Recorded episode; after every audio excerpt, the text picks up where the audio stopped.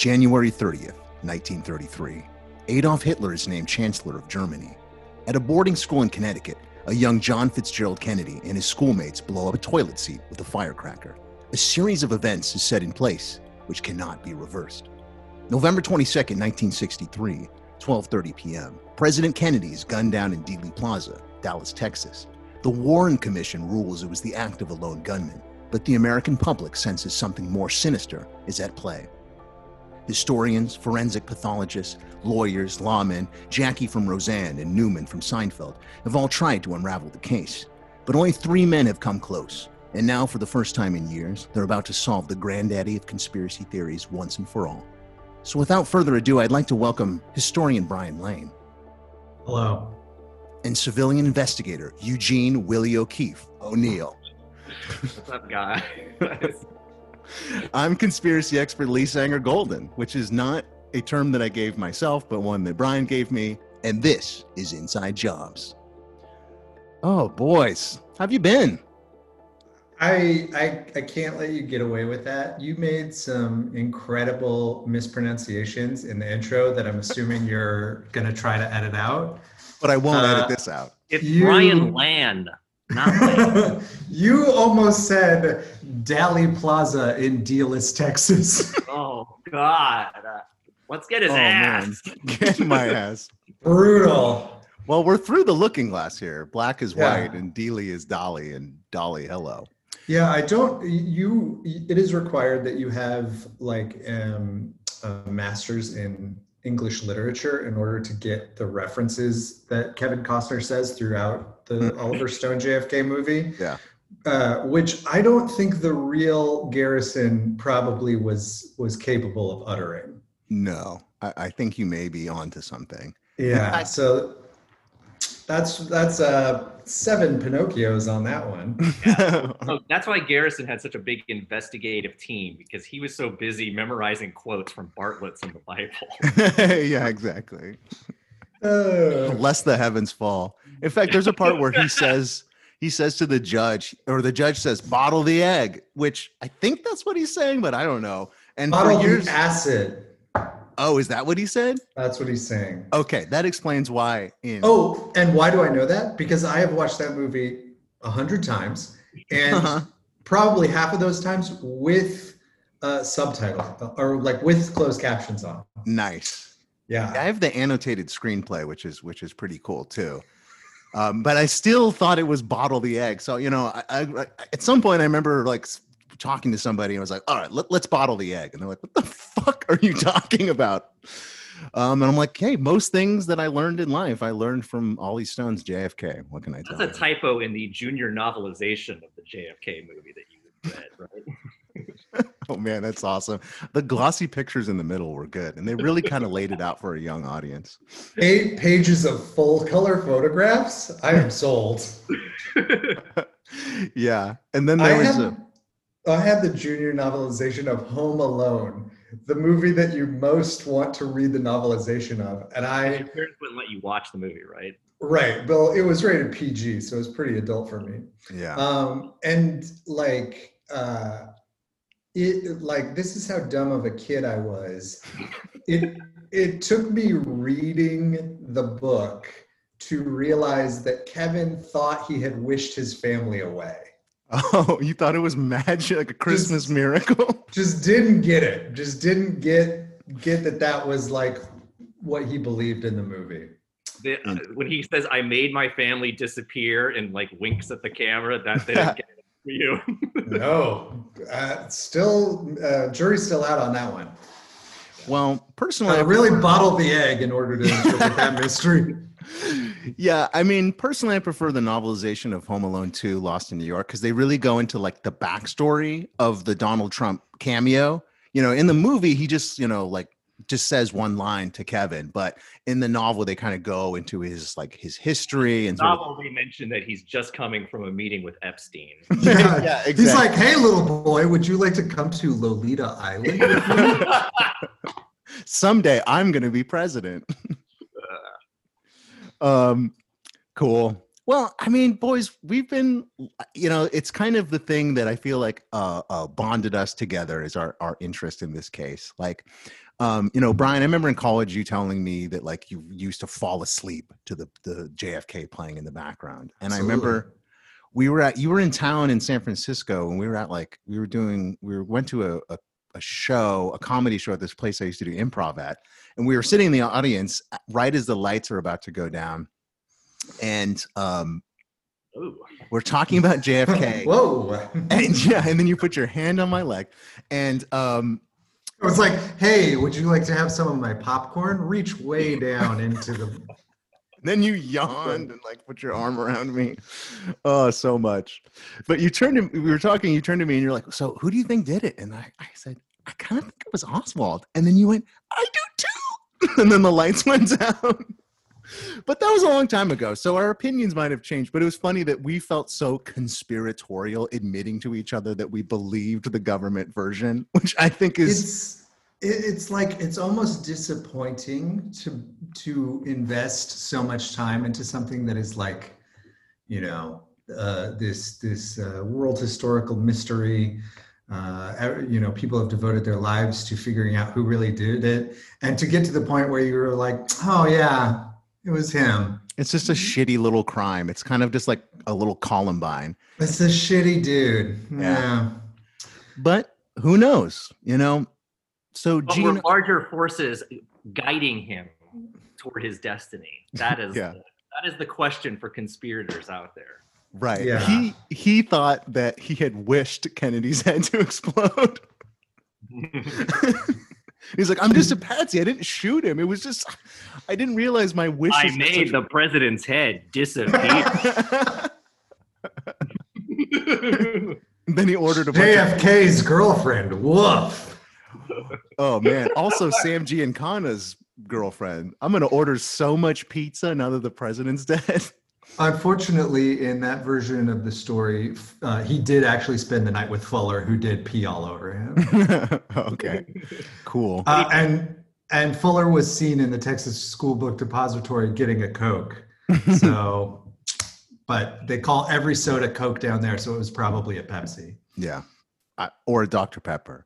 We've said this before, but that to me is like of all the things that haven't been solved, you know, what happened in Mexico City, you know, Sylvia Odio, you know, you know, why did the, a third uh, bullet casing just show up? The one that still drives me crazy is what the fuck did he drink? Was it a Dr. Pepper or a Coke?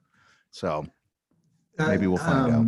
In, um, I believe I've mentioned this before. In the Jack the Ripper, like Ripperology, they call Mhm. it, which is a similar level of absolute bonkers devotion to, Yeah.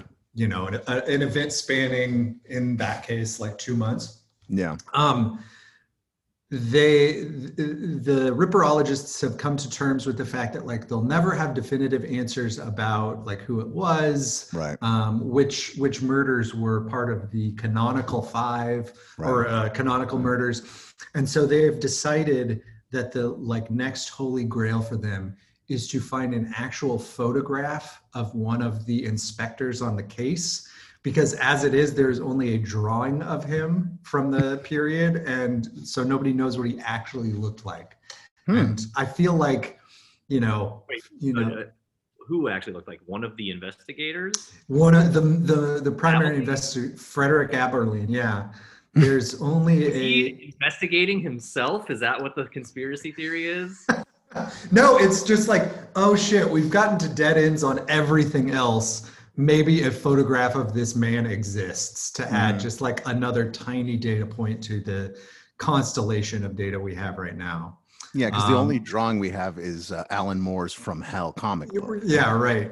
Uh, and I feel like we'll get to that point in the JFK assassination where it's just like, was it a Dr. Pepper or a slice? Maybe he was drinking purple stuff. It's really hard to find. Oh yeah. Government is going to reopen the case. Yeah. So eh, yeah, um, and apparently, um, police officer Roger Craig, when you know when he was investigating the sixth floor, he did see something written on the wall. Roger Craig, 40, 49ers running back. Yep, exactly. It's all connected.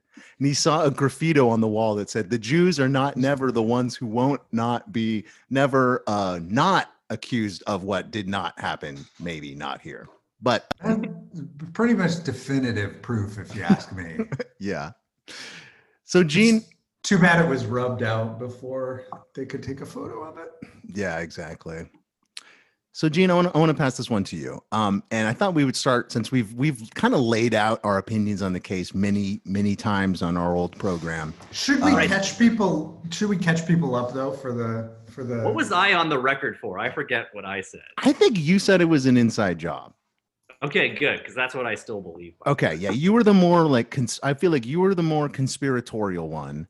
Yeah, you guys have been drinking the government Kool-Aid for years. You love it. It's so good to you. It tastes Government great. purple stuff. Yeah. Um, but yeah, I'm sorry, but I'm just not as susceptible to propaganda and mind control as you guys are. yeah, I guess so. So, Brian, were you saying should we give people just like a, a, a rundown on on the case or on our our opinions? Uh, I mean, I guess we gave them our opinions. Yeah, I mean the case is Hey, is- who gives a shit? who gives a Everyone shit? knows the JFK. Yeah, case. we don't have to go into it. know the broad strokes. Everyone knows that steel doesn't melt at that temperature. yeah, the Jews not won't never not be named for that one either. So I thought we would start with this question um, and and uh, kind of get it a little more personal. And I feel like we might have asked ourselves this before, but I, I feel like it's time to reevaluate. So we'll start with Eugene. What's your favorite JFK assassination theory? Not the one you think is true, but the one you want to be true. The one that if you found out this was true, you could go to sleep tonight. So I have like a kind of a newfound favorite theory. Um, Great. The, after you organized this, I went deep into the archives. oh boy, I'm excited for this. Okay, so deep in the archives, I found uh, someone with a lot of very strange connections to the Kennedy assassination, Hmm. and that was one George Poppy Bush, Mm. Mhm. HW. Um, George Bush, uh, uh, as you guys may or may not know, was in Dallas the night before and possibly the morning of He didn't remember though when they asked where he was. He said, "Uh, I don't know." does not remember where he was, uh, which is strange because if, if you have read his memoirs, he shows pretty like bafflingly strong recall on almost Yeah. anything, else, uh, including like the mundane. But on the on the most famous "Where were you?" for every other American in the world, he does not remember where he was.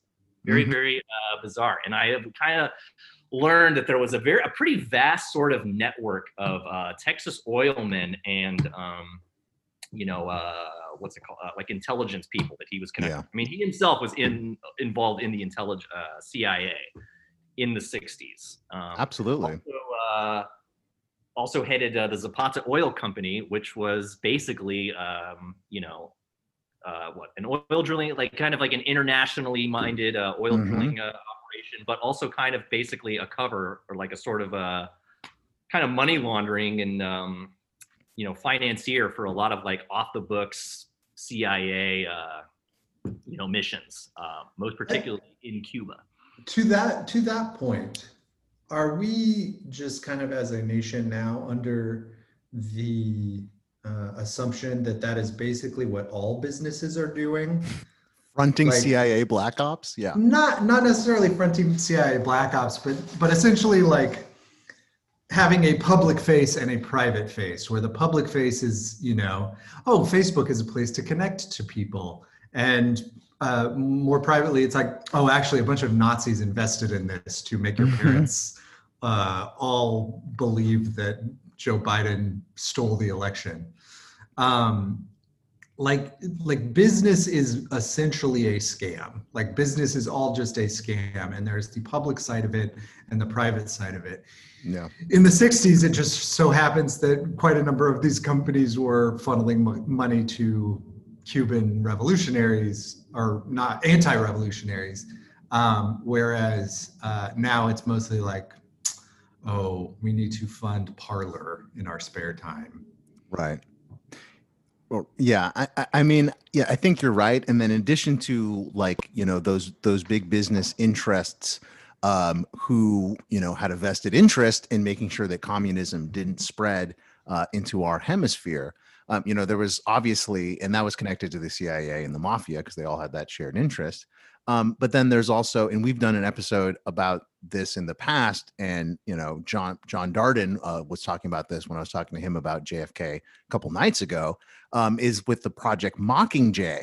Uh, with Project uh, Mockingjay, basically the CIA had a stranglehold also on um, you know the media apparatus of the United States. So um, you know it's entirely believable that these these folks at least had the the means to um, conduct a covert op within our um, within our borders and then also manipulate the media to sort of get their story out in front of things so that any other counter myth as as uh, ollie stone would call it would be sort of like on the offensive rather than the defensive. Um, I think, I think that this is good, but uh, one thing that about Gene's uh, favorite conspiracy that I do want to address is like, Yeah. while that is odd that he can't remember it, wasn't Nixon also just in Dallas that same day, correct uh, m- meeting with a bunch of shady oilmen? correct Wasn't he talking to Pepsi or as they call it in Texas, Coke? yeah he was talking to pepsi or as they call it in texas studebaker oh wait, or was it Studebaker? But that that uh, that goes to an interesting point because you know Bush represents a very um, a very different wing and brand of the Republican Party than Yes. what Nixon would come to represent. Nixon being a spinoff of um, you know the um, the uh, mccarthyist kind of attitude yeah, the more the more uh, the the version of the Republican Party that has won o- won out. Um, the uh, you know scapegoating party the finger pointing party essentially the finger pointing party that realizes that its ability to um, maintain power is to uh, encourage revanchism in white Americans. Yep. For lack of a, a better word. Um, but uh, it's interesting that both halves of the party, bo- or both brand identities of the Republican Party, would obviously hate Kennedy, and in Nixon's case, hate hate Kennedy in a very specific and personal way. right Um, but that the Poppy Bush like version eastern of it, establishment the Eastern establishment Wasps. would have would have more of a drive to actually kill him. Like Mhm. I, I, think their motives would be much more um, firm in protecting the intelligence apparatus of the country and the business relationships uh, that uh, existed between the CIA Yeah. and um, you know oil, et cetera, um, as well as the ability, the capability of uh, funding and pulling off an operation like that. Whereas the Nixon brand of the party is was more inchoate at the time and less Mhm. capable of pulling off some operation like that. And Nixon himself hadn't really taken over in the same way that now Trump has taken over yeah the the brand of the party, forcing the Eastern establishment to at least mimic um, some of the uh, kind of uh, touchstones that Mhm. Nixon would bring. But to that point, like let's say Poppy, uh, as a representative of the Eastern establishment, was behind some nefarious. Uh, uh, sorry, Gene, were you about to say something? I mean, I wanted to clarify a representative of the Eastern establishment, but like also like the rapidly like exploding kind of like business nova that was Yes. uh, the sort of Dallas or sorry, like East or was it West Texas, uh, kind of like oil interests. You Mhm. know, like he'd been kind of like situated there. He's on the like uh, you know numerous like Republican chairs, like basically trying to win Texas back, like after Kennedy had taken it from them right. and uh, and and then he ended up also run, uh, running later for like the Texas Senate. Um, So like, yeah, I think I really wanted to like kind of establish like Kennedy goes to Dallas and like aside from just being a state that was normally Republican, like yeah, Yeah. just like a huge nexus of very staunch anti-Kennedy like oil interests and money interests that Mhm. like George W. H. W. is like the connecting tissue, like behind. Exactly. But uh, the, the thing I was going to say to that is if if Bush uh, is representative of multiple things, certainly Eastern establishment, um, I think is the thing that sticks out the most to me. But you're right; like he uh, explicitly explicitly moved to Texas to get rich, like Yep. and then used those business connections to um, buttress his you know political power Yeah. um but like what was the gain you know what was the gain in killing kennedy because with kennedy gone um they were ostensibly you know trying to uh you know remove this person who was who was doing what? Who was soft on cuba was the claim who was soft on communism and who was you know a representative of rival uh, you know a rival business faction essentially these these irish catholics from boston but what what is interesting is that in 64 um the you know after kennedy is killed if this powerful faction was like okay and then you know then we're going to take on johnson in the election they Why would they Nomin- put Goldwater in there? they nominate the cr- fucking craziest person they the possibly Trump could. of his time in a, in a lot of ways. The the like proto Nixon of Yeah. Goldwater. Like Nixon was Goldwater cleaned up a bit, um, which undercut the ability of that East Coast faction to um, have control over the party until I mean Reagan also is uh, uh, um, a face of the the sort of I guess now the Trumpier side, but then Poppy is his vice president. You know, and uniting But did Lyndon B. Johnson kind of not weren't didn't basically weren't his politics basically a sort of swing back to maybe more what like that group would have wanted? I mean, remember like Kennedy. I, I, mean, you could probably clarify this for me, Brian. But like Kennedy, yeah, soft on uh, communism, pulled back on uh, you know Cuba intervention. Also seemed to maybe like reportedly have doubts about a Vietnam intervention, and then they get Lyndon B. Johnson and also the guy who fired Allen Dulles, you know, Right. and, and Yeah. Lyndon B. Johnson, who by the way is also like you will find has numerous connections to all these like oil guys. Yeah. Um, also reportedly not did not like Kennedy either. You know. He hated especially Bobby. this is the Johnson that has been emerging, I think, from those series of Caro books. Just a person who was exclusively devoted to power and had no true ideology. And it just so happened that he was like, okay, Civil Rights Act, let's get behind that in Right. order to cement our support amongst uh, African Americans. but there's no Uh, idealism behind it. It was just votes, right? votes, absolute votes, just wants votes. It was like it was just the thing he could do that was a something to do, really. And um, if it had been if it had been like states' rights and uh, not integrating, which was the prevailing policy that could build that coalition, he totally would have gone with that too. The whole thing about um, uh, JFK being like soft on communism to me is just like it it it- reeks of what is happening now, like a kind of swift boating of just like It's it's it's like saying Biden is going to invite Antifa into his administration. You know, it's it's ridiculous. You know, Kennedy hated the communists. He was more willing to say, "Hey, let's you know, let's strike a deal," kind of thing, and not just you know fight open hot wars because he didn't want to get you know uh, troops on the ground in Vietnam. But he definitely wanted to you know um, to keep it out of communist hands. So I think that just because, and he was definitely working with the CIA to do brutal black ops in in uh in Cuba. And so the idea that he was somehow against this is is is totally actually not true. It's Well- more that they It's- thought that he wasn't going far enough. He's not their guy.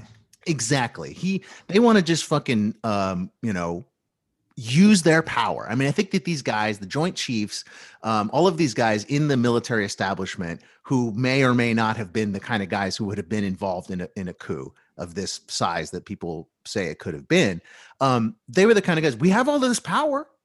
Why, you know, why aren't we just fucking using it? You know, and, and kind of like how Patton was like, let's just turn our our fucking tanks around and, and go after the Russians. And they saw this this guy who was like, you know, more about his own, you know his own legacy and you know being a powerful person and having everybody like him was not their guy he wasn't going far enough um and so that's where i kind of doubt like mm, Well, Lee, if I could Yeah. jump in here, I think Please, some- something jump. I kind of read about Kennedy is that, like, I think, yeah, like probably almost any other, you know, American political figure at that time, you grow up with like a hatred toward communism, yeah you know, like a vast distrust, like mistrust towards it.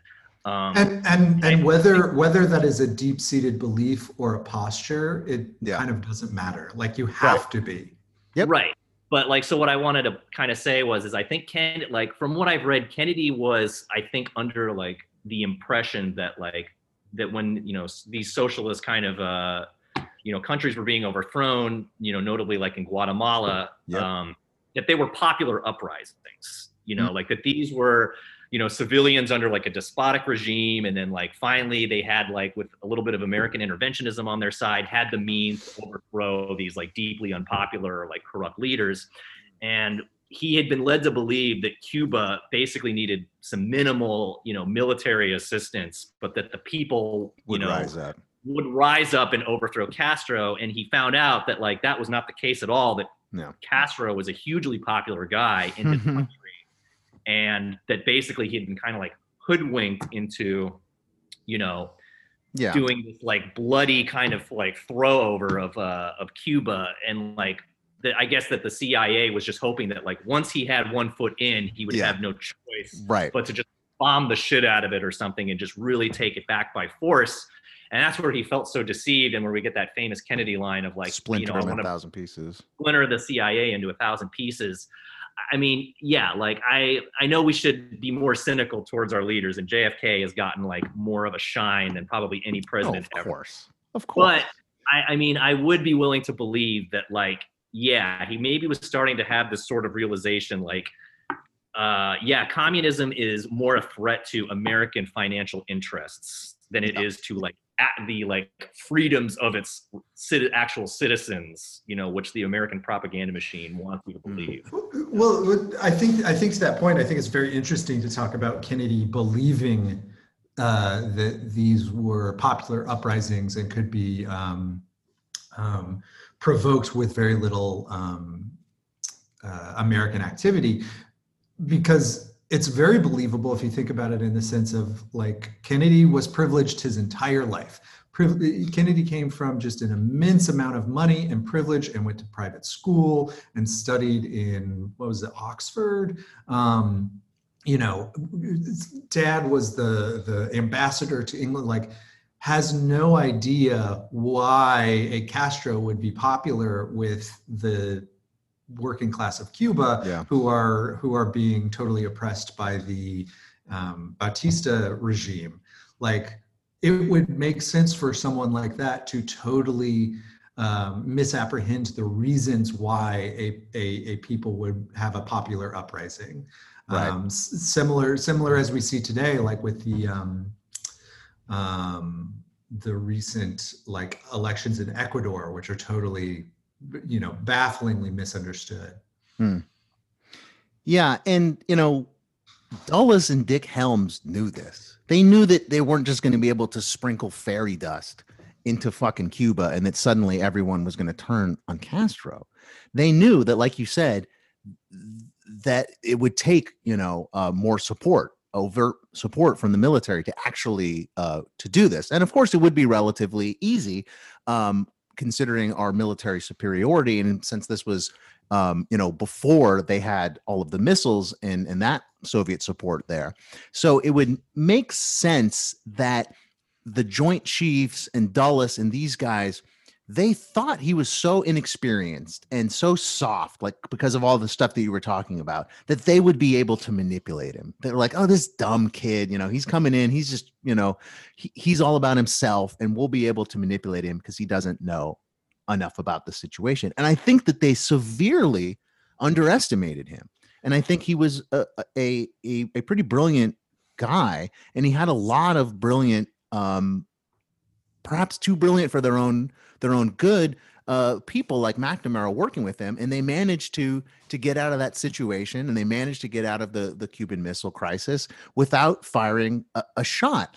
And like you said, he wasn't their guy. And I think that JFK, if anybody, and maybe this is the mytho- mythologizing like you're talking about, Gene, but if there was anybody who would have been able to say, hey, you know what? I'm anti communist, but I also realize that peace is important. So let's work together to, to, to find a solution to this Cold War. And of course, when he's gone, it just explodes into fucking into a mess, and, and we're in Vietnam, and and then we get Watergate and all this crap. So, so you're you're basically saying only Kennedy could not go to China. Yeah. yeah, exactly. Uh, I, I think that's interesting to bring up the Cuban Missile Crisis and the inability or the assumption by these um, kind of legends of the military-industrial uh, complex. Oh, I need to mute my phone. I'm sorry. Um, during the uh, during the Cuban Missile Crisis, Curtis LeMay, of all people, who had planned essentially the uh, entire firebombing of Japan during World War II, Yep. um, and on whose staff at that time was a young Robert McNamara. Mhm. During the Cuban Missile Crisis, he, amongst others, was proposing like, oh yeah, we just we're, Go we're just going to go in. We are going to bomb Cuba, which I think we all can see now would have been uh, there would have been retaliation immediately, Yeah. and um, there's this like weird interaction between he and Kennedy Mm. um, that I'm remembering from the film 13 Days, but It's it did in- actually it's in the happen. He is in Johnson- LeMay or he is in McNamara. It's in the Pardon? transcripts of the tapes. It's in the transcripts of the about, tapes, yeah. exactly. Curtis LeMay was in the Oval Office talking to um, uh, uh, Bobby and Ken and Jack and like whoever the else was there. oral office, as I like to call it. the Clinton Um, bedroom under the desk. Um, and he said something like, uh, he- you know, he is trying to scare JFK and he's explaining all of these things and, you know, what dangers there are. And he says, You're in a hell of a mess, Mr. President. Mhm. And um, Kennedy responded like, "You're you're in this with me," uh, almost to underscore the degree to which, you know, LeMay is trying to strong arm this kid as he sees it into going in, whereas Kennedy, who you know. Uh, I don't think this is a bit of romanticization, but like had the integrity to stand up to someone like that Yeah. in that in that moment and and for the better. and we frankly haven't had a president that's brave like that since Dealey. You know, that's kind of my thing is no one has everyone has no Well, one has I- tried to fundamentally change that or challenge that establishment since that moment. Um I would I uh, hot take incoming. okay, good. I would say that Trump is probably the only one who who does. You're absolutely Yeah. right. You're absolutely Because- right. he is working with John F. Kennedy Jr. to bring back the American, the next American chapter that John F. Kennedy started. But it, it, it's it's more to do with the fact that he just does not give a fuck. Yeah, it's advantageous to him to just say that because because Clinton His- did the opposite and Biden his- did the opposite. Yeah, his goals are so different from um, so many of these other presidents that we would analyze in Yeah. that way. Like it, it, it, it, for whatever it is, like Obama certainly has an ego, but he wasn't making making decisions about working with the intelligence agencies to increase his appeal or look Yeah. better on TV.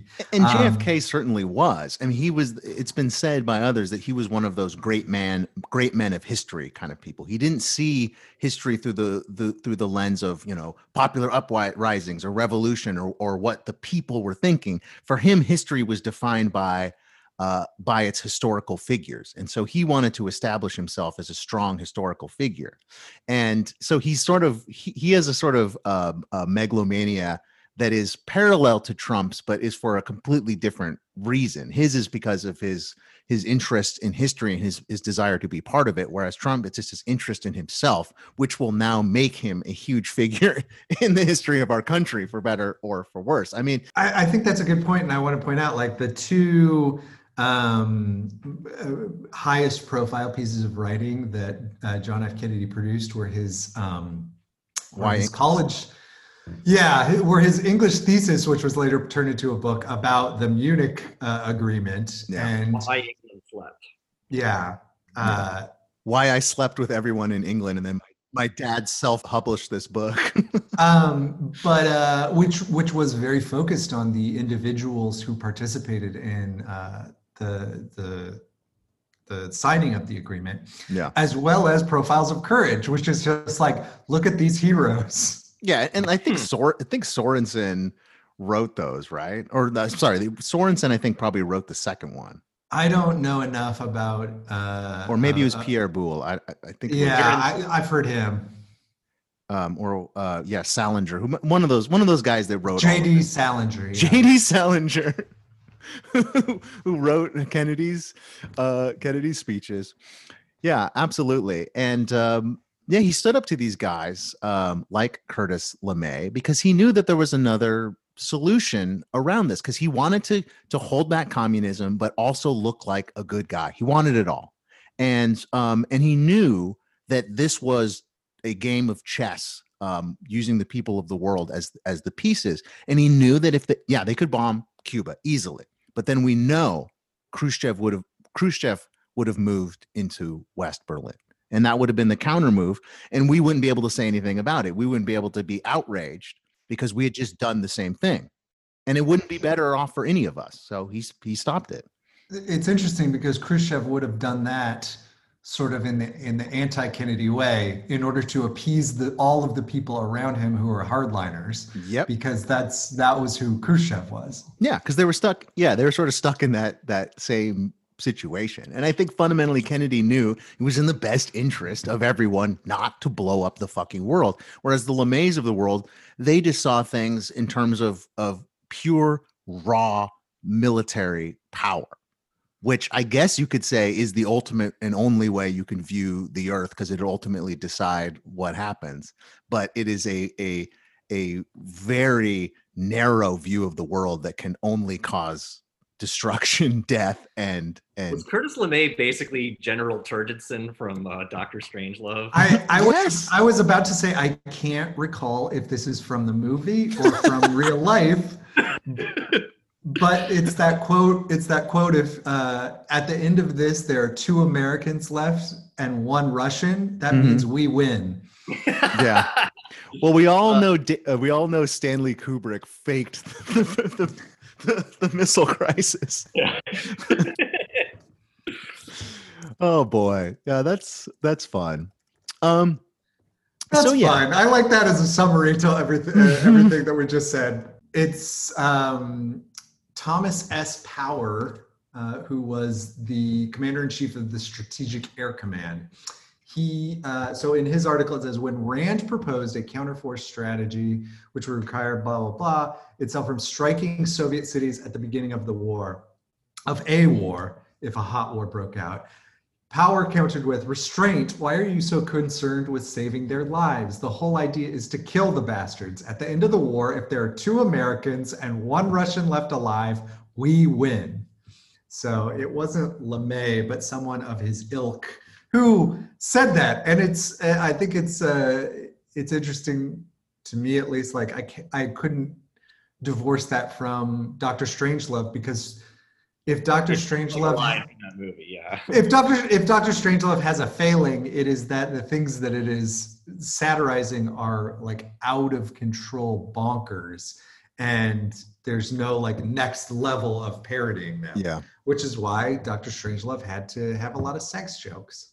Yep. And and beautiful Ken Adam sets. I, I, I don't think it's a mistake that Ken Adam the uh, I think he like survived the Holocaust. He he was uh, a a, uh, a Jewish art designer and came to the United States and he designed all of those original James Bond Oh. bad guy lairs, like all of the uh, the volcano with the monorail and the rocket ship and all this amazing shit. And he also did did Strange Love. So Strange Love is like it's kind of like taking social critique of what was actually happening at that time and and elevating it to the craziness of like Bond villainy. And Well, that's why it still works.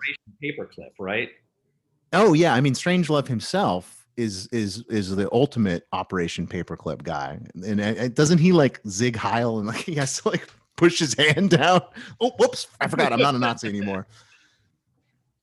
Um, but yeah, circling back to you know what who means motive and um and and who benefits right like why would it benefit them to take out jfk like like you said Yeah. Is it putting too fine a point on it? Do we know all this about like the fallout of the Bay of Pigs invasion? Just like not just a, as a missed kind of you know uh, Yeah. military opportunity, but a missed financial opportunity.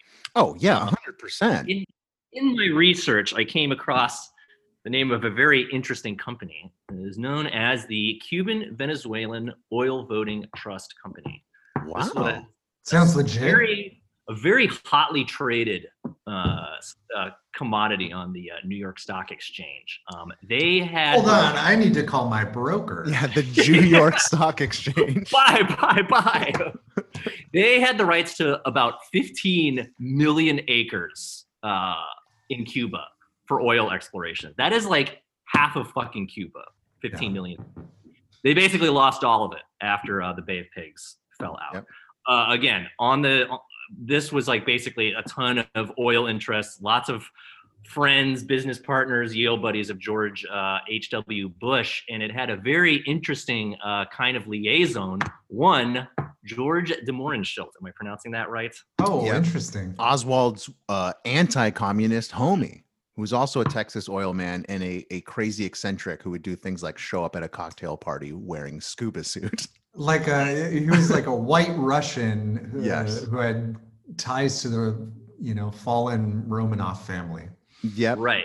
This guy has like a lot of interesting connections to the Bush family. Um, he his family had married into the Hooker family. Uh, come on, nothing, nothing. None of you guys are gonna jump in there. General Hooker from the Civil War was that general on the Union side who was known for uh, bringing uh, uh, ladies of the night to his troops to you know enjoy themselves, which I think is where the term hooker came from. So is that who you're talking about? I don't know about that guy's connection, but um, the, the De Mohrenschildt had kind of married into this family after emigrating from Russia. Like, I- Right. I, mean, as fine as you know, these guys, this was like they were part of a larger community of rich Russians who were basically driven out by the Bolse- uh, Bolshevik Revolution. Yeah, the expatriates, the kind of equivalent of the anti-Castro Cubans. This was the like the Russian version of that community. Right, and, and a very large But a portion of that- community, a, a- a community that had uh, somewhat settled into the fact that, like, okay, Russia is gone. Yeah, yeah. Um, you know, uh, let's let's spread our influence elsewhere. Mhm. Right, and a large, a big faction of that community had actually moved into Texas. I mean, a lot of you know their money had been oil money in Russia. Kind of made sense to move into you know into Dallas or sorry into Texas, and um, so George de Mohrenschildt's older brother Dimitri marries uh, Betty Hooker. Betty Hooker is the mother of Betty I forgot Crocker. the fucking son's name. Betty Hooker was the mother of uh, an old friend of George H.W. Bush's. They were uh, they were roommates uh, at Phillips Andover Academy. They went. Tommy they Lee was- Jones? What? Is it Tommy Lee Jones? yeah, Tommy. Lee, It's- Be still my heart. uh, yeah, Tommy Lee Jones' role in that movie was to make uh, the characters in the satellite uh, or in uh, Lee Harvey's uh, Lee Harvey Oswald's orbit so ridiculous that people would never buy that some, something like that pulled off. Uh, but no, so uh, yeah, George H.W. Bush uh, knows this sort of like scion of the Hooker family, like for decades. Um, never mentions this guy in any of his memoirs, even though he like mentions far less like marginal figures um, in his books. Hmm. Uh, but yeah, George H.W. Bush would have known, been very, very familiar with uh, George de Mohrenschildt. Hmm. Yeah, I mean they're in that same sphere. And I think this is the thing, you know, you look at history and you think, you know, is this all just randomness or is this some like vast lizard people conspiracy to um to control the republic and the world? And you got to decide. It is those lizard people. It is those lizard people. And um but when you think about it, it doesn't have to necessarily be some behind the scenes conspiracy. Let's face it, there No, are powerful power it does, yeah. there are powerful people who um, happen to have aligned interests and and they don't have to call each other up and say hey we're going to kill kennedy or we're going to take over the country it's just kind of the natural flow of things. So you take someone like george h.w bush and he is the perfect example of a person who is high profile enough that we can sort of use him as the um, hill valley hill valley clock tower of um, American 20th century history to sort of show how everything and everyone kind of connects. And so you have this guy who is like clearly using Zapata oil as a front for some sort of anti-communist uh, activity uh, going on in uh, in Latin America, whose family got all this this money from both oil, but also doing business with the Nazis and all this kind of stuff. And then this guy, you know, Whoops. Suddenly and then and then kennedy's gone and suddenly and then johnson drops out and then nixon gets to be elevated and then nixon gets wrapped up in watergate and watergate you know Haldeman says actually the you know the bay of pig thing. He's he's mentioning in the smoking gun tape that's actually related back to kennedy and all of those those anti-communist activities. And of course that it also involved george bush. Then of course he resigns and then gerald ford comes in and pardons him. Gerald ford was also on the warren commission. He's the guy who admitted he moved the wounds for clarity. So he specifically said i was part of a cover-up uh, in the warren commission. He pardons nixon. Then he appoints george h.w bush to the C- to the head of the CIA who says I've never worked with the CIA even though we have documentation from Hoover saying George Bush of the CIA was briefed about anti anti-Castro activities in Dallas okay right after the assassination. And then this guy be, becomes vice president because there's this weird blip in the chain of c- succession of this weird Hollywood actor guy that they figure they can just use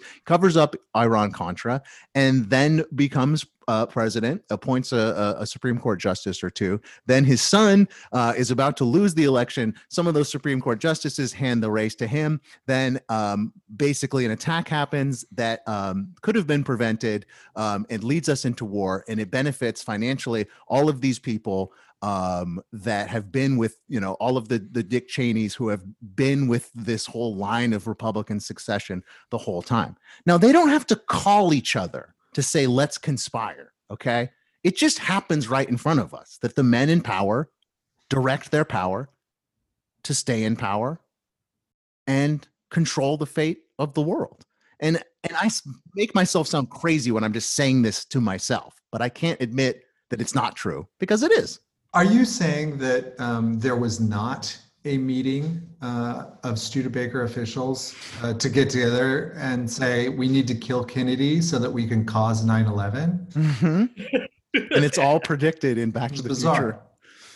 Um, ca- uh, let me introduce a counterpoint because Yeah, this is bring it back. something. Uh, this is something that I've been reading about a lot. I've been uh, just uh, just uh, balls deep reading about uh, the First World War, and there is just this real quirk uh, at the very beginning of the war that uh, I keep thinking about. So. Um, Franz Ferdinand is assassinated, and the various great powers are uh, moving towards mobilization and therefore war. And in uh, France, uh, as with all of these um, countries, uh, there are pretty robust socialist organizations Hmm. and political parties. And they, you know, there had been a number of uh, false alarms uh, before the First World War where it looked like there would be a general continental war. And the socialist parties had all gotten together and said, if these, if a war is threatened, we will uh, advocate a general strike to prevent it.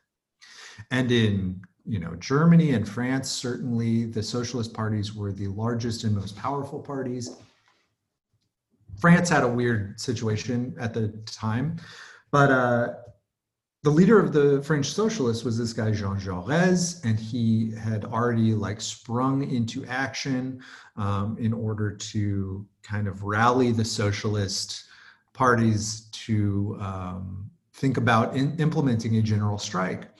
And uh, he had just come back from a meeting, I believe, in Belgium, where he had met with social international socialists to um, to uh, cause a strike. And he was sitting in a cafe eating, and someone walked up behind him and shot him twice in the head, mm. dead. Hmm. later, th- later that day, um, the the Germans declared war on France, and the war was off to the races. And instead of protesting and implementing a general strike, the socialist parties of the various countries actually uh, signed agreements in order to not do so and to encourage their members to participate in the war effort and in mobilization. The guy who shot him, um, whose last name weirdly weirdly was Villain, which is spelled exactly like villain, um, was acquitted of murder. He just nice. walked free. Bad guy.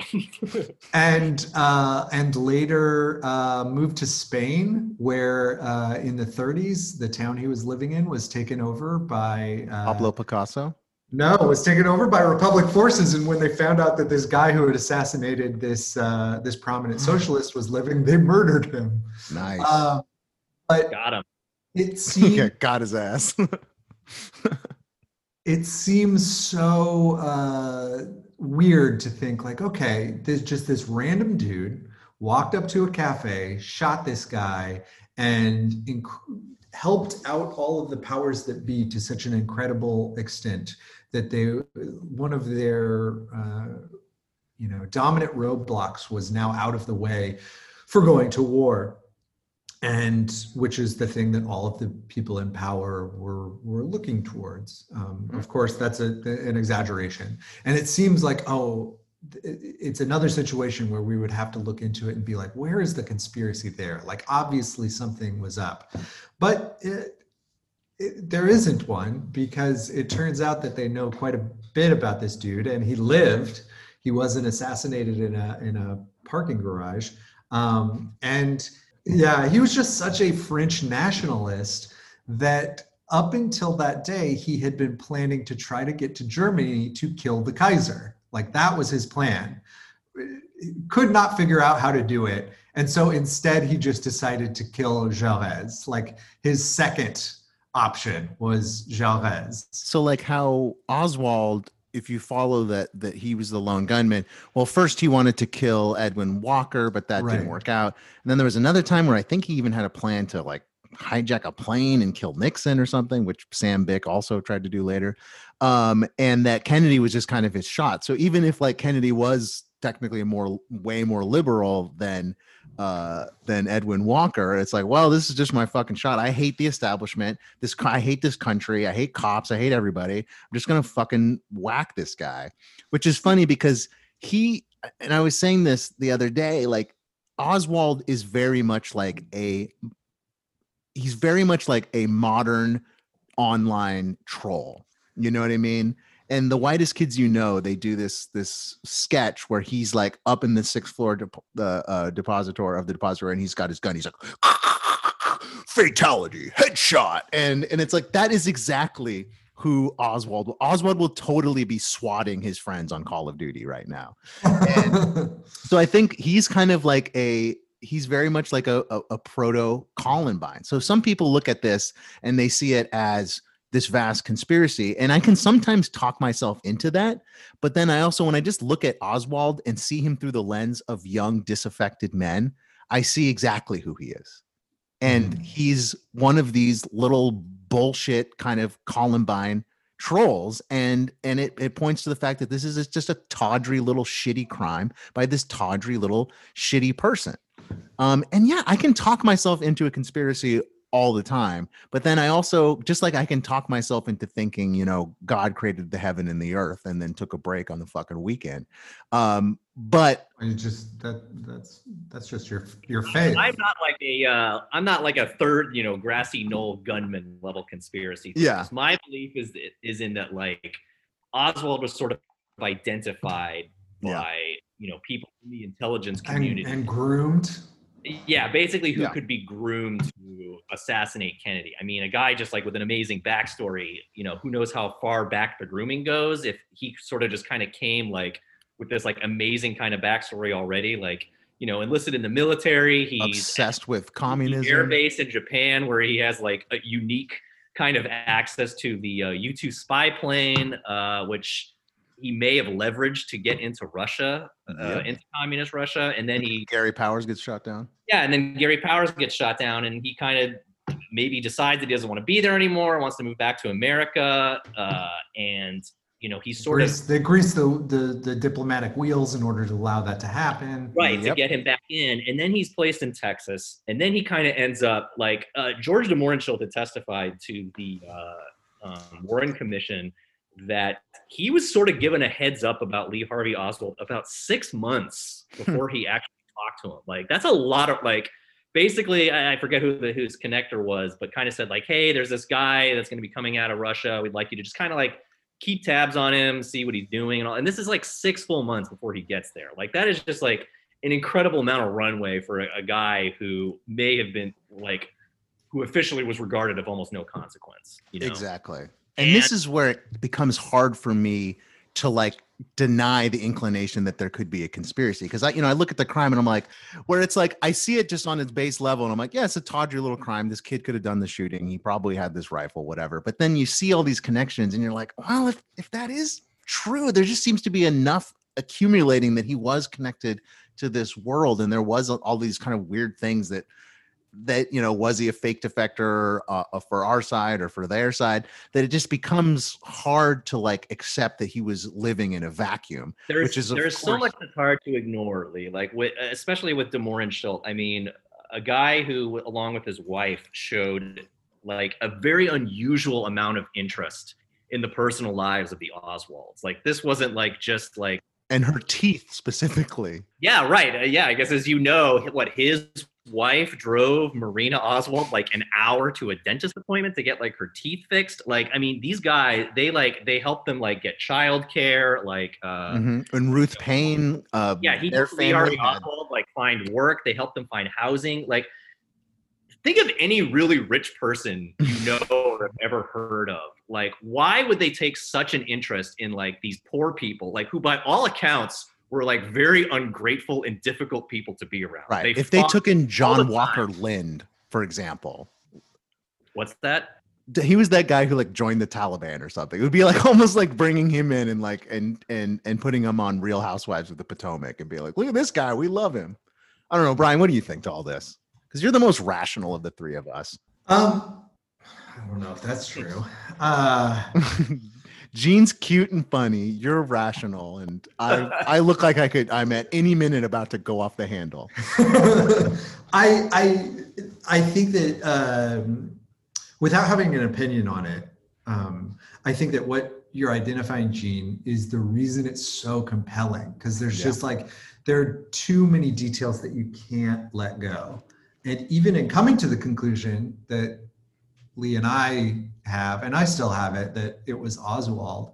Um, it's there is enough uh, surrounding it that makes it forever interesting. Yeah. And certainly, a lot of the conclusions that I've come to uh, are related to, you know, or inspired by other beliefs that I have, where I have come to a point of understanding the investigation in Dallas and the investigation of the crime um, as being just the Dallas PD covering its ass yep. and doing a typical job of a shitty self-serving investigation. Um, it just so happens that it's the most studied case in all of history. So if you are approaching it from the perspective of like the police were trying to, were trying to solve the case, it's very different than if you're approaching it from oh the the Dallas police are just trying to make sure they come out of this okay. Right, because Jess Uh, Curry was a fucking moron, and I Fritz was not smart, much smarter either. And and you know they were like he, Fritz, of course, after Oswald gets clipped, is like we were about to we were about to fucking get him to admit it. He's, no, no, he wasn't. He stonewalled them for a couple days, and then when the when the the doctor said, "Hey, do you have anything to admit?" Oswald shook his head, "No," and fucking died. Well, it's it's uh, you don't have to be smart, and we've learned, or or it has become more commonly accepted that the police are not smart. The police are just are, are just people who work to uh, protect the property of uh, of uh, upper class uh, people and Right. businesses, and Like, by the way, the um, the, sorry to interrupt, but the comedy cellar here in Long Beach was boarded up the night before the election. Like, what do you think? Someone's gonna break into the comedy cellar and like steal eight by tens of uh, you know, Kathy Griffin or something? And that's exactly what the cops are there to stop. Like, we got to make sure that these eight by tens aren't stolen by these Antifa bastards. Anyway, sorry. Um, but yeah, it's it's like if you're assuming that there was a conspiracy to kill Kennedy, it's easy to see a lot of the the um, fucked up shit that happened in the investigation um, as evidence of um, interference from above or uh, nefarious actors ha- uh, participating in it. If you know, like me, you're you're like, oh well, the the investigation of the crime is much less important to a lot of these people. Fritz, of course, um, other uh, members of the Dallas business community and stuff. Just like, oh, okay, we need to make sure that we come out of this good. Um, a lot of it falls into place. Which one is true is uh, the one that's more satisfying to you personally, and I think that Right. there there is another similar explanation to um, a lot of the stuff that we would see in the the Oswald getting you know having the wheels greased for him to get back into uh, the country, um, him being befriended by the Mohrenschildts, like those are evidence of nefarious things, but the motives aren't necessarily to eventually kill Kennedy. The the motives are tied more into general right wing uh, goals. yeah. Uh, And if you want to get rid of Kennedy, there, there's easier ways to do it. And Hoover was already working on it. I mean, like, you know, it's much easier instead of killing the guy and having all these crazy conspiracies to, to get it done. Wouldn't it just be much easier to just like release some some you know pictures of of him with uh you know uh, a mistress or something like that and ruin his reputation and get him out of the Well, way? I guess Lee to answer that, you know, one of the Okay. sort of like yeah. So yeah, that gets brought up a lot. Like, why do you kill? Why do you do it like this? Why do you do it so out in the open? You know, something that could invite so much mistrust. Like, and I and the answer would seem to be that yeah, because Kennedy was sort of publicly crossing the CIA. I mean, I think the CIA keep Yep. lost in all this. We're talking about sort of like GOP and like money interests, but the CIA is a big part of this. The CIA you could also look at as a company that is looking out for its own interests, looking out for like its own kind, you know, its own annual budget and its ability to, Yeah. you know, take its operations and power and influence and leverage that into like, you know, the financial interest of the individual actors. Like it's kind of known that a lot of people that worked for the CIA also used you know their operations to enrich themselves whether it was like investing in a uh, sugarcane plantation or know, company or an oil company that was going to benefit from a military intervention Or blackmailing the Nixon administration? Yeah, but you know the uh, um, the CIA at this time, you know, which was basically the Dulles brothers family business, like their Yeah. their biggest thing was to basically do uh, coups. Like that is how they instituted change was to Correct. overthrow or assassinate a political leader. And I think it makes sense that they would say like, why don't we just assassinate this guy? They had the apparatus already in place for executive action and they just had to use it domestically if we follow that train yeah and they do it so publicly. I mean they mm-hmm. shoot this guy just in front of everybody and it's i, I think it's almost like a, a message that they're sending to any future president do not fuck with us. Like this is how brazen we are. We will just shoot you Yeah. like in broad daylight you know?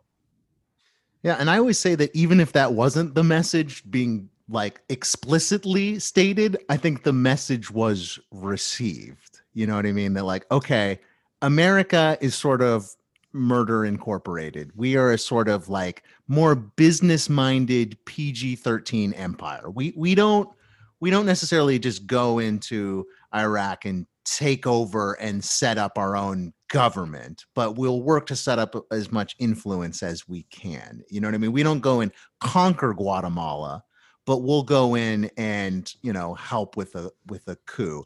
And I think that this is the key that I try to get across when I talk about the Kennedy assassination that like the, the Oswald is such like a small part of this larger picture of what our government was doing during the Cold War in Latin America and elsewhere. And that we only found out about this crazy uh, ecosystem of assassination that was sponsored by our own government in the 70s um, with you know uh, with church committee hsca and all that kind of stuff. So that always and i use that to bring home the point that whatever we're doing right now we're not going to learn about it uh, you know for 10 or 15 or 20 years or ever you know? Um, so we have to understand this history to put it in context so that even if it was oswald completely acting on on his own it's still in a way the fault of all of these people. That this was not a random act that occurred. It was like, oh wow, this Oswald kid just suddenly shoot. It's part of a very specific set of circumstances that were put into place by the intelligence apparatus of our country, uh, with the help of business and with the help of organized crime, and with the help of the FBI, basically putting the lid on it. And and here's the thing: some people try to clinch a assassination just based on, or I'm sorry, people try to clinch the conspiracy based on the shooting. Okay. Oswald could not have done the shooting. It had to be somebody else or more people. Case closed. It's a conspiracy. I don't necessarily. Yeah, that stuff. I, I mean, yeah, I totally believe he was the guy that you know, like did it yeah. by himself. He was capable of doing it. I mean, all the mm-hmm. investigate mm-hmm. that is kind of where the uh, the only part of the uh, Warren Commission investigation I find really satisfactory. I mm-hmm. guess is the actual okay. shooting uh, but it seems like they pull up short on a lot of investigations. Like uh, when they interviewed De Mohrenschildt, they just really don't follow yes. up on any of his. Like he's sort of just identified as this kind of like kind of man about town that will do, kind of travel the world a lot and do deals, but they like never really follow up on any of the other coincidences in his life that he is kind of he's president in Haiti shortly before the the uh, overthrow of, the, of uh, or the attempted coup of yeah. uh, Papa Doc Duvalier, or that he was you know kind of near the planning operations for the overthrow of Guatemala. Uh, and then also for Cuba, like all of these, all of these connections are ignored. I mean, yeah, never inv- his uh, connections to George H. W. Bush, never really followed up. He's just sort of this like random dude that sort of like felt bad for Lee Hart, like a guy who just like spends his whole life, yeah, traveling around, hanging out with aristocratic families, but then feels sorry for this one random like uh, poor guy in Texas and takes like yeah. in a highly unusual interest in his life. Let, you know? Just just um, to play devil's advocate, uh, I think there could possibly be an interesting uh, explanation for those lapses in the investigation and that would be that the people carrying out the uh, investigation, including uh, Earl Warren and and Allen um, Dulles, who was rehired by Lyndon B. Johnson after he was sworn in as president. Allen Dulles uh, is the their assumption as they investigate things that they're like, ooh, we might that avenue might prove problematic. Right. Because we know what a man about town actually is. We're not saying it out loud, but we're assuming he's got secrets that don't need to be uh, investigated and thrown into the open. So let's just focus on this. So the goodwill they're offering him and assuming, assuming like, oh yeah, you had this valid friendship with a man who was a representative of a class and a demographic that you had zero interaction with before this guy, uh, yeah, seems good. Seems seems fine. Let's move on. I even if they weren't um, actively attempting to cover up uh, assassination related crimes or facts, I, I would just assume that they were acting out of the interest that uh, the interest and the perspective that they had grown into in becoming parts of the various apparatuses of the US government and what the US government truly serves. Right, right. You know, that's a great point. Obviously, there would be a limit in how far they would want to, for reasons not really even connected to the assassination or being implicated in, right? They just wouldn't want other kind of things coming out. Um, yeah, and and to sort of support, buttress, and wrap that up into what we were saying earlier, in the same way that the shooting can't clinch a conspiracy, I do think that the actions of people like Dulles and Hoover, um, and specifically their activities inside and uh, corresponding with the Warren Commission, do clinch a cover up. I think the fact that, um, you know, I, have uh, uh, Warren Commission uh, attorney Howard Willens, who I met a few years ago, you know, name he drop. admits the CIA. What? Yeah, name drop. well, yeah, uh, that he admits the CIA and the FBI lied to us. Okay. And we know for a fact that there was a threatening note. We don't know exactly what it, it said from Oswald to the FBI office there in Texas. And that was destroyed at the order of Hoover. So I don't think you can necessarily clinch a conspiracy there, but you can clinch a cover up. And, and that's what I always that's my position is like there was clearly a cover up and I can't tell if they were covering up a conspiracy or they were just covering up all of these compromising connections that would basically expose everything that we're talking about right now. So I had another question for you guys, and I don't know how much time you have, but you know, I'm glad that we were able to find this time together. And you know, uh, we agreed on 11 a.m. And uh, Gene, I actually picked that time, assuming that you would be late, and so we could start at 11:22. Oh, was I that late? I lost. No, no, no, no. It's just a joke. Oh.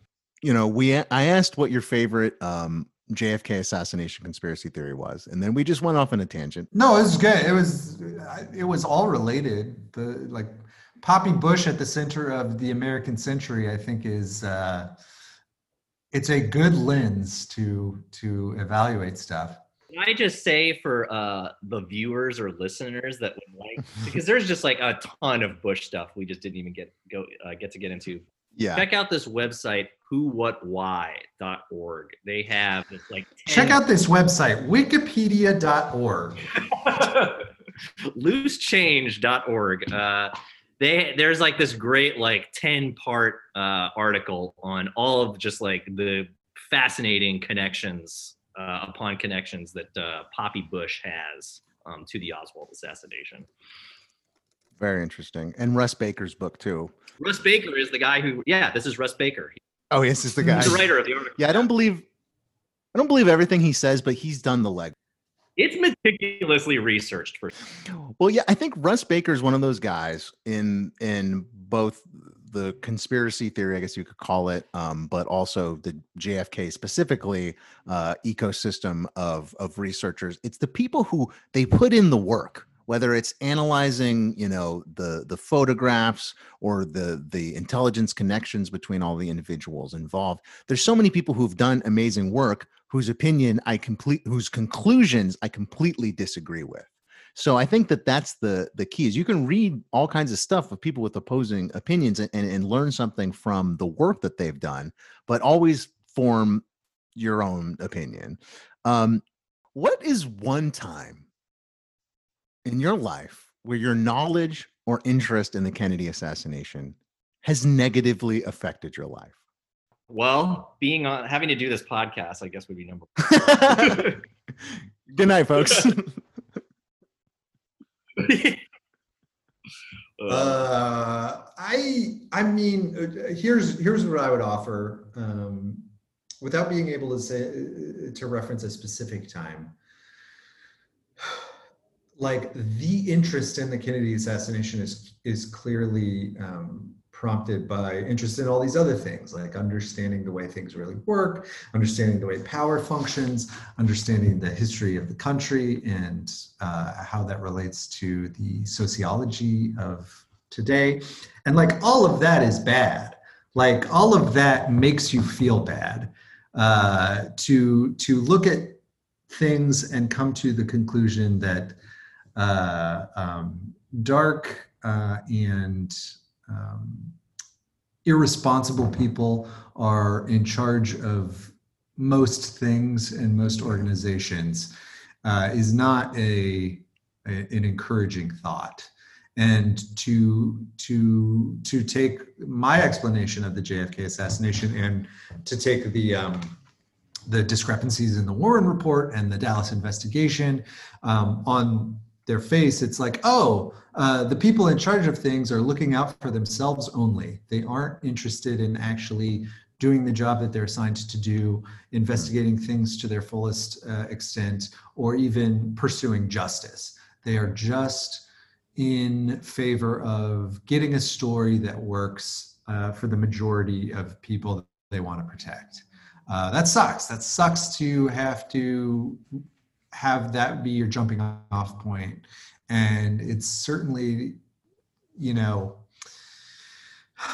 it's it's having that uh, that pattern of of uh, interpretation to th- to like look at any situation and then consult your Rosetta Stone and say like, oh, this person in power just wanted to uh, fuck someone he shouldn't have, yeah. or wanted to raise this money in a way where he couldn't be taxed on it, or et cetera, et cetera. Like it sucks to come to that realization and whether or not that's always true, I don't know because I can only look at things through that kind of cynical light.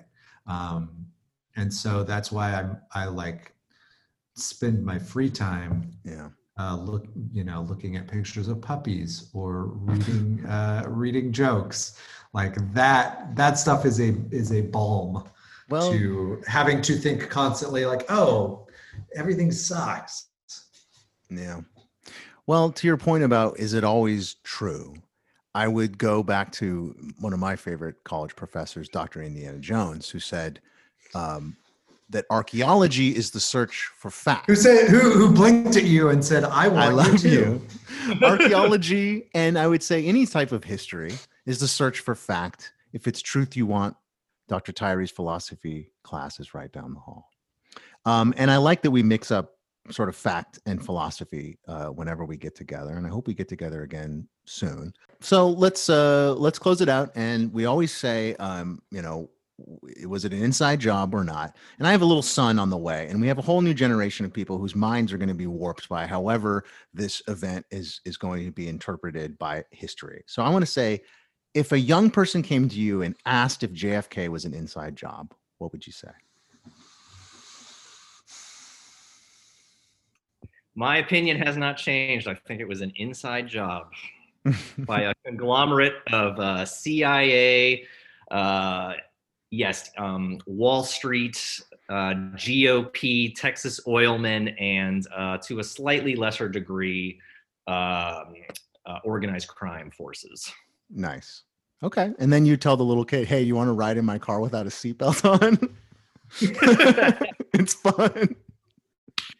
All right uh, Brian, what would you tell the kid? I, I, I no, and then I tell that boy that uh, there, if uh, if I don't kill myself, uh, they will, and I uh, run a hose pipe to my uh, to the inside of my car. Nice. And then you went to the firm. Oh wait, no, that's the client.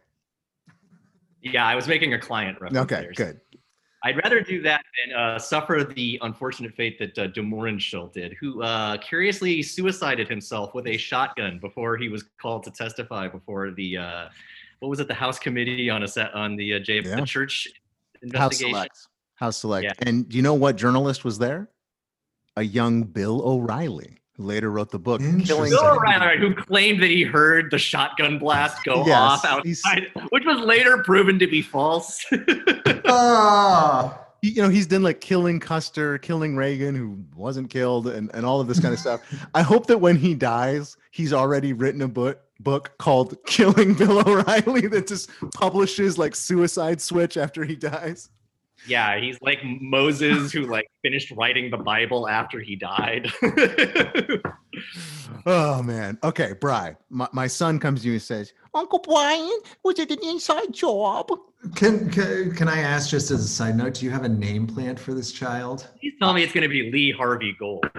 we were joking about that, that his name should just be Lee Harvey Golden.